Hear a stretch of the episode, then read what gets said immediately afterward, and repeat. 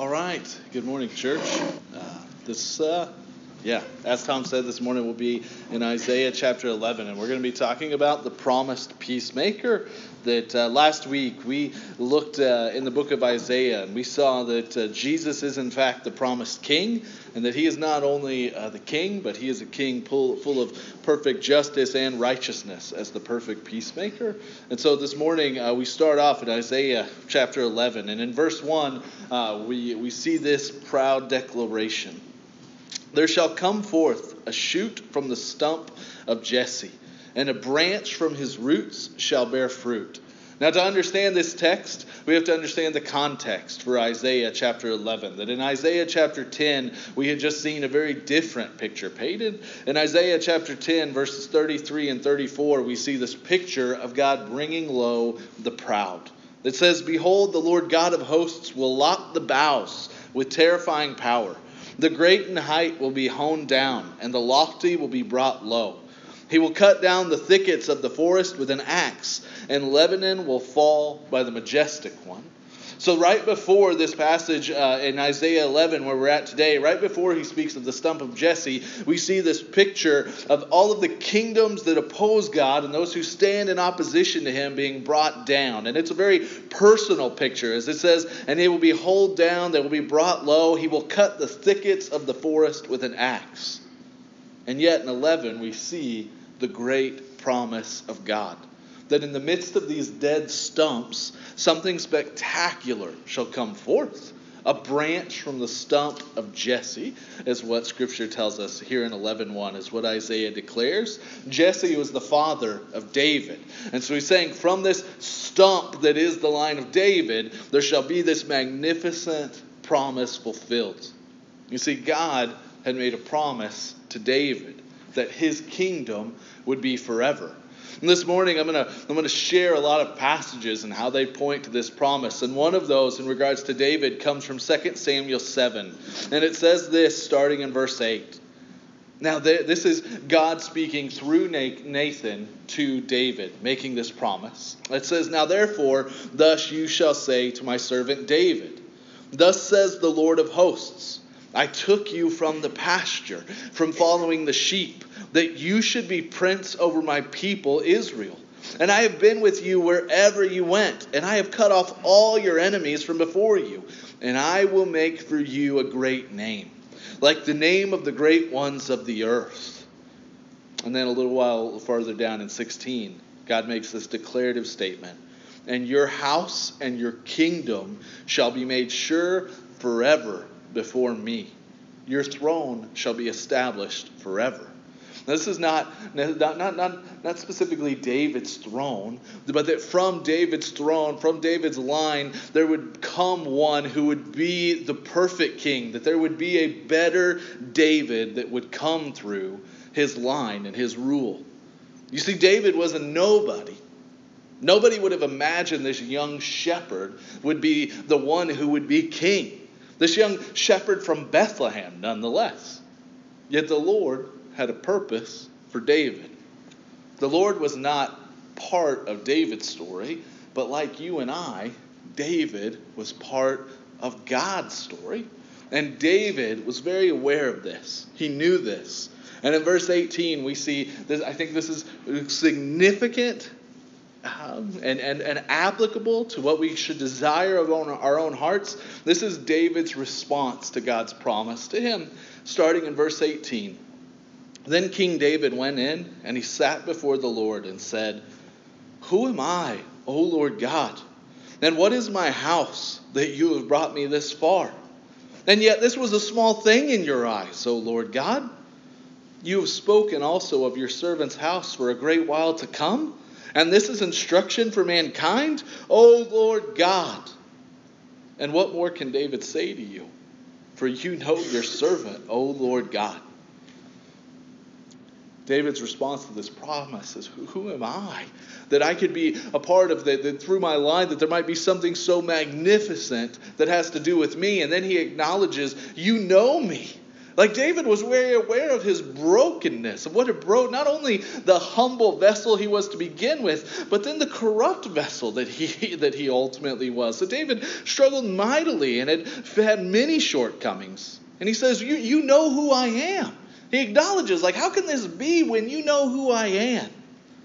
And this is an important word for us as God's people, because we're all guilty of grave trespass. And when we're guilty of grave trespass as a Christian, we, have, we, we tend to respond in one of two ways.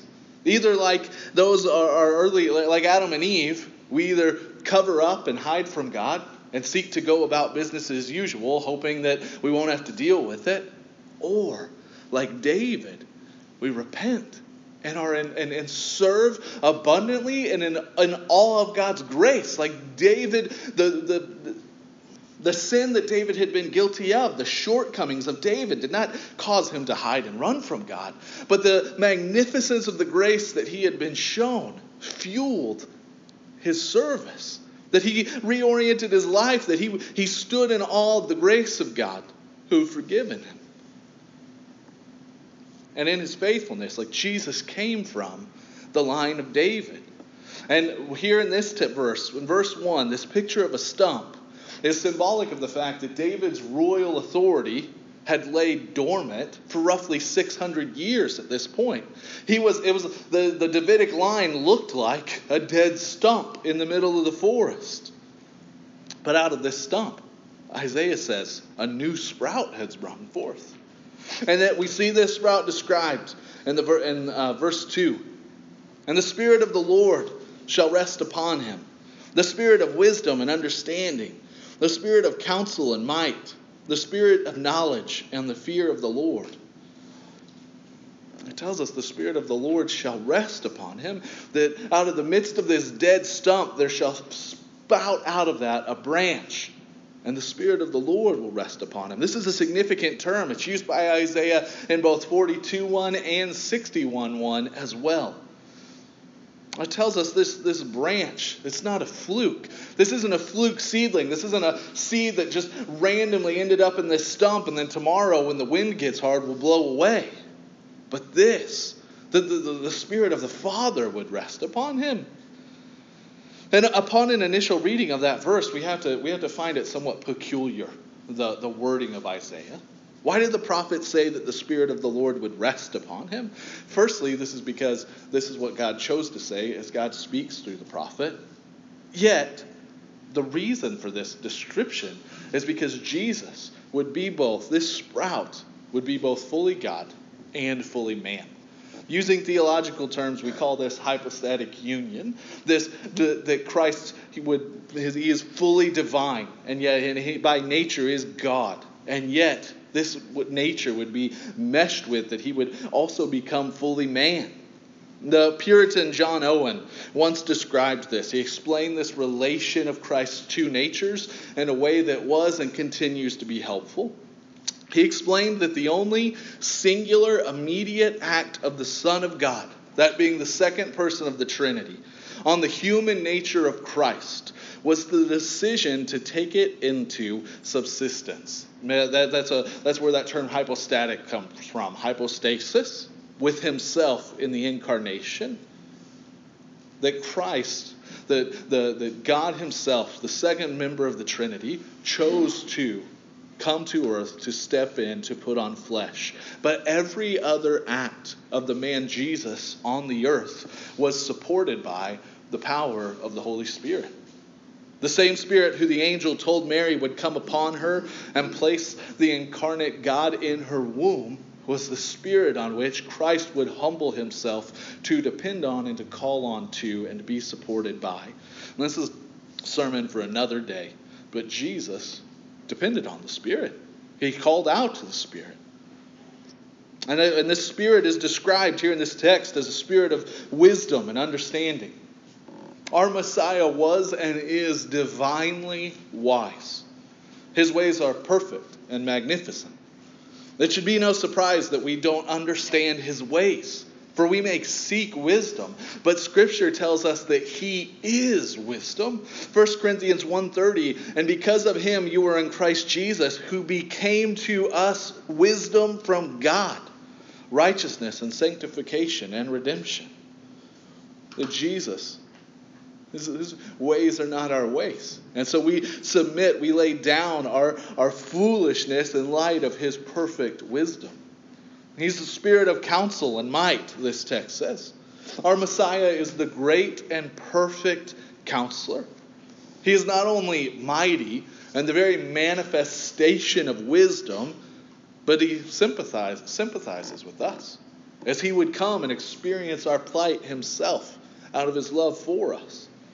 When we struggle with his disciplines, when we question his providence, and when we turn to him with our groanings, we can trust that perfect wisdom is not void of perfect understanding. That any the, the, the struggles of this world that we experience and that we walk in, we're not alone in that. That Christ has stepped in, He has endured such things. When we talk about that term hypostatic union, like there's two big implications of that. He became, he was unlike us that he might atone for us. That he was able to atone for our shortcomings, that when we walk through these same things, we will not do so perfectly because we are not God. But yet, him being God, he was able to, he being perfectly righteous, he did not, he did not struggle with the way that we do. He did not fall short in the same to the to the degree. When I say he didn't struggle, I mean that his struggle was perfect, and that even in his struggle, sin did not take place. There was not that that, that the, the the trials that he would face would not lead him to sin. He lived perfectly so that he, he, him being unlike us was he, he was the perfect lamb. He was the perfect sacrifice so that, that his righteousness might be bestowed on us and that we might be heirs to the kingdom of God. He was unlike us that he might atone for us, but he was like us and that he might sympathize with us. That when we go to the Savior, when we look at our promised Messiah, when we appeal to him, he is not unfamiliar with our struggles and our shortcomings. And we see that the spirit of the knowledge and fear of the Lord is described here. To live in the fear of the Lord seems like and is perceived as an outdated concept. The world is not fond of this idea. All may be whoever they wish, and anyone who judges us is holding us back, and thus we should judge them. That is the way that the world tends to perceive. Yet the New Testament calls us on multiple occasions, including 1 Peter 2, which we preached, uh, which we went through a couple months back, calls us to live in fear of the Lord, to fear God. There's no conflict in the call to both love and fear the Lord. To fear the Lord is to trust Him, to deny ourself, an acknowledgement of His abundance. Living in fear of the Lord is a positive concept which refers to the proper response one should feel towards the all powerful, almighty, perfectly holy God. In verse 3, we see how the Lord exhibited such. In verse 3, starting verse 3 through verse 5, it says this And his delight shall be in the fear of the Lord, and he shall not judge by what his eyes see or decide disputes by what his ears hear. But with righteousness he shall judge the poor, and decide with equity for the meek of the earth. And he shall strike the earth with the rod of his mouth, and with the breath of his lips he shall kill the wicked. Righteousness shall be the belt of his waist, and faithfulness the belt of his loins. In describing Christ in describing this perfect branch, says that his delight should be in the fear of the Lord. That this that the, the fear of the Lord cannot be a, a bad thing or something to run from, for the Savior himself delights in such things. For Jesus, there was no greater pleasure than to glorify the Father. In John 4, verse 34, Jesus explains this in a peculiar way. He says, Jesus said to them, My food is to do the will of him who sent me and to accomplish his work that Jesus describes fulfilling, the glorifying the Father through obedience to Him, through taking, going forward in the mission of the Father, was what drove him. He calls it, My food is to do the will of Him. And so that leads us to ask the question what is the will of the Lord? What is his desire for his people? Especially uh, in this season of Advent as we await. What is it that we await? And in the theme of Christmas, I would consider you to consider the very song of the angels as a response to that question. Luke chapter 2, verses 10 through 14. And the angel said to them, Fear not, for behold, I bring you good news of great joy that will be for all the people. For unto you is born this day in the city of David a Savior, who is Christ the Lord. And this will be a sign for you. You will find a baby wrapped in swaddling clothes and lying in a manger. And suddenly there was with the angel a multitude of the heavenly host, praising God and saying, Glory to God in the highest, and on earth peace amongst those with whom he is pleased. God desires both His glory and our good. Thus, He sent the promised peacemaker who would accomplish both. That in the city of David, in the city of the one to whom this would promise, there would be born one who would glorify the Lord, who serve, who, who, who obedience to the Father, fulfilling the, the mission of the Father, would be like food to him, but he would also bring forth true peace for mankind. The righteous ruler to come will administer justice to his people. Here in this text we just read, he says, even to the needy, even to those who were not thought of, who were low, who were often overlooked, and who uh, Davidic kings had continuously overlooked, especially in the day of Isaiah. For, and it says he, he won't be dependent.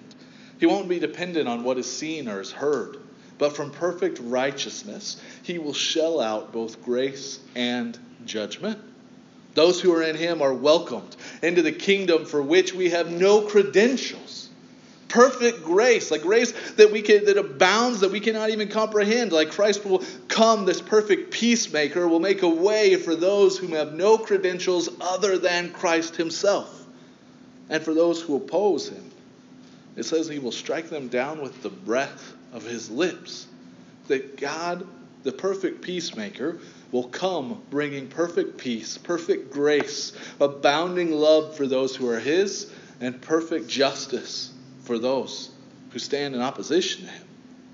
And uh, this text shows us that righteousness and faithfulness are so characteristic of who he is that verse 5 tells us righteousness shall be the belt of his waist and faithfulness the belt of his loins that there'll be so such a significant aspect of who he is that they're like a belt wrapped around him. His grace and justice flow through all that he does. And, and, and implications of this. Verse 6 through 9 We'll read the rest, we'll, we'll read, uh, we'll just see this story of how this transcends even beyond humanity. The wolf shall dwell with the lamb, and the leopard shall lie down with the young goat, and the calf and the lion and the fattened calf together, and a little child shall lead them. And the cow and the bear shall graze, their young shall lie down together, and the lion shall eat straw like the ox. The nursing child shall play over the hole of the cobra and the weaned child shall put his hand on the adder's den. They shall not hurt or destroy in all my holy mountain, for the earth shall be full of the knowledge of the Lord as the waters cover the sea. The wolf shall lay down with the lamb. When the promised peacemaker comes, not only will humanity be transformed by his righteous rule, but scripture here that but Isaiah tells us that all of nature will be transformed. No longer will there be predators amongst the animals. And while this is here in Isaiah, we also see this, this call in a similar way in the New Testament. Romans 8, 19 through 22. Hear this with me. For the creation waits with eager longing for the revealing of the sons of God. For the creation was subject to futility, not willingly, but because of him who subjected it in hope that the creation itself will be set free from its bondage to corruption and obtain the freedom of the glory of the children of God. For we know that the whole creation has been groaning together in the pains of childbirth until now. That once that upon the perfect peacemaker's return, there's going to be a not only a, a change in those who are his, obviously, in the way that life goes for us, but ultimately all of the world, all of creation will be transformed. And it says a little child will lead them. Not only will the way animals relate to one another be changed, but here it says that the way that they relate to human beings will change. The way that we relate with that which is created will change. A little child may be able to lead a bear around in that day, or even play with a cobra. Okay, like we, that one's going to take me a little longer to like embrace. Like that one, that one seems a little more far fetched for me to get. Like snakes really freak me out. But this will be so. Like there will that that that tension, that conflict will no longer be even amongst God's creation. In Genesis nine, verses two through three the Lord gave Noah and all mankind after him permission to eat meat. At the same time, it says in, uh, in Genesis chapter 9 that the Lord put dread in the animals, dread of mankind, so that they wouldn't no longer be effortless prey for humans. If you ever if you ever go hunting, you understand like this is a there is a uh, a tension there that animals that the animals of the, the forest hide from, and there is a, a dread within them of man, and we see that God put that there. But when the promised peacemaker comes, Scripture tells us that even this will be reversed. Creation will groan no more. You know, like, why, why is it so special? Why do we have petting zoos? Like, why is that? I'm not a huge petting zoo guy, but when I go, whenever I've taken my kids to one, all of a sudden I kind of get it. Like, there's something special about an animal uh, being in an environment, uh, an animal that would typically run from a human, eating out of your hand. Like, that, I have to imagine, like, if an alien uh, civilization were to look at Earth, they would find this practice peculiar that we'll go and spend five bucks and get walk in filth so that an animal can eat food out of our hand. But there's something significant about an animal where there's this natural hostility being willing to do that. Or this last week, I saw a YouTube video that had like, you know, a million likes or whatever, and it was of this baby and this lion kind of like playing back and forth with one another, uh, but there was this glass in between them at the zoo. So, like, the baby's standing at the glass, you know, hitting the glass, and the lion, you know, is kind of trying to play with him. But that's what, what, what draws us to that kind of thing, what makes that significant, is that there's something in us that I think knows one day, like, that, that's how it should be that the hostility, the tension that even nature exhibits is not from the perfect, is not from the garden, but is from post garden. Mm-hmm. This will be true because, as Scripture says here, for the earth shall be full of the knowledge of the Lord as the water covers the sea. The knowledge of the Lord will go forth, not just in an intellectual sense. Well, that is certainly part of it but the knowledge of the Lord will fill the earth in a relational sense. The tension, the, the tensions not only amongst humans, but amongst nature will be no more. The promised peacemaker will renew his creation and his children, making all things new. And verse 10 says, In that day, the root of Jesse, who shall stand as a signal for the peoples, of him shall the nations inquire, and his resting place shall be glorious. Though our brothers and sisters, like not only will uh, humans be restored to humanity, but as brothers and sisters in Christ who have been scattered to the ends of the earth, Jesus will be the banner that unites us together. That we will no longer be divided by what country or allegiance or flag that we hold to, what governmental system we think is best, but Jesus will be the banner. This, this branch from the stump of Jesse will be the banner, will exhibit the kingdom will be where we rally and pledge our allegiance but only and then only because his initial earthly resting place was not near as glorious as the one that's spoken of here. It says, His resting place shall be glorious, but we shall take part in such a resting place because of the inglorious resting place that He chose here on earth first, which we acknowledge here during this Christmas season. As we close today, I just want to connect this back for a moment, maybe connect this forward. I want to close today by looking at Matthew chapter 3, just a, a, short part, just here, verses 1 through 3. It says this In those days, John the Baptist came preaching in the wilderness of Judah Repent, for the kingdom of heaven is at hand. For this is he who was spoken of by the prophet Isaiah when he said, The voice of the one crying in the wilderness, Prepare the way of the Lord, make his paths straight. The promised peacemaker is the one whom John declared was coming. Charles Spurgeon, in regards to John the Baptist, says, Men's hearts were like a wilderness, wherein there is no way. But as loyal subjects throw up roads for the approach of beloved princes, so were men to welcome the Lord, with their hearts made right and ready to receive him. John the Baptist was born for this purpose to announce the way of the Lord. That even Isaiah spoke of John the Baptist, declared that he would come and that he would do these things. That John the Baptist had not only a specific role, but a specific message to give to the earth. And his message, his announcement to the world is significant and peculiar. For he doesn't come merely, here in this text in Matthew, he doesn't merely say, repent and change your ways. But John's message is repent, for the kingdom of God is at hand. Repent because the promised peacemaker, full of grace and justice, is coming. His call to repent is not unique. Repent is a theme of Scripture. But uh, within God's Word, we see this, this term multiple times. John the Baptist, this first word of John the Baptist, what you see, speaking this here in Matthew 3 1 and 2. Repent was the first word, with, like as Jesus declared the gospel in Matthew 4 17 and Mark 1 14. Jesus uses this exact terminology. He says, Repent, for the kingdom of God is at hand. Repent was the first word in the preaching ministry of the 12 disciples in Mark 6 12. Repent was the first word in the preaching instructions Jesus came to gave to the disciples post resurrection in Luke 24.